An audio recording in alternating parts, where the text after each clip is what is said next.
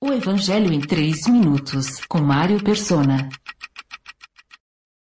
Judas, o traidor, conhece o lugar onde Jesus está, portanto, leva consigo um destacamento de soldados e alguns guardas enviados pelos chefes dos sacerdotes e fariseus, levando tochas, lanternas e armas. A luz do mundo estava ali, bem ali. E mesmo assim, os homens precisam de lanternas para encontrá-la, Outro evangelho mostra que Judas beija Jesus para identificá-lo para os guardas na noite escura. Jesus se adianta a ir ao encontro deles. Ele está pronto para ser preso e conduzido à morte. Mas antes, os soldados terão uma pequena amostra de quem é aquele que pretendem aprisionar. A quem vocês estão procurando? pergunta Jesus. A Jesus de Nazaré, respondem eles. A resposta de Jesus nos remete ao encontro de Moisés com Deus, no capítulo 4 do, do, livro de Êxodo. Ao perguntar a Deus o seu nome, Moisés ouviu a seguinte resposta: Eu sou o que sou.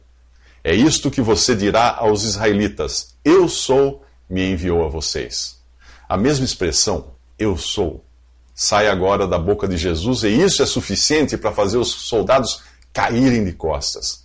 Ali está o Criador, o Senhor do universo, o Eu sou e os soldados são incapazes de suportar apenas um lampejo de sua glória. Este é Jesus e Jeová. Jesus intercede pelos discípulos, era, afinal de contas, era, era ele que buscavam, portanto, que deixassem ir livres os outros. Nenhum deles sofreria dano algum.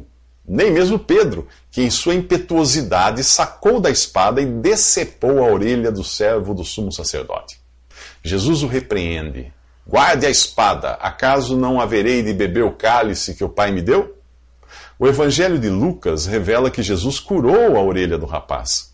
A palavra de Deus é chamada em Efésios 6 de espada do Espírito e em Hebreus 4 de espada de dois gumes. Portanto, a repreensão de Jesus faz todo sentido. Jamais deveríamos usar a espada da palavra de Deus para deixar as pessoas surdas à mesma palavra. Mas quando é que cortamos orelhas com a palavra de Deus. Quando usamos a Bíblia para agredir as pessoas e as tornamos endurecidas e avessas à verdade.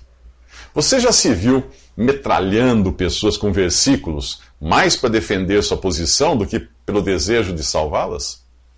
É, pessoas inseguras usam a palavra de Deus como forma de marcar território quando nós brandimos a, espada da palavra com agressividade, ou a usamos para criar em nós uma aura de piedade, podemos estar tentando, na verdade, compensar nossa própria falta de comunhão com Deus.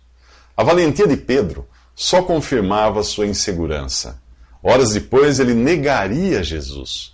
O piedoso beijo de Judas escondia a traição do filho do diabo que ele realmente era. E você? Como tem usado a palavra de Deus? Para cortar orelhas ou para curar os surdos? Para exibir sua piedade ou para revelar o Salvador? Nos próximos três minutos, o juiz é julgado. Visite 3minutos.net. Dúvidas? Visite respondi.com.br.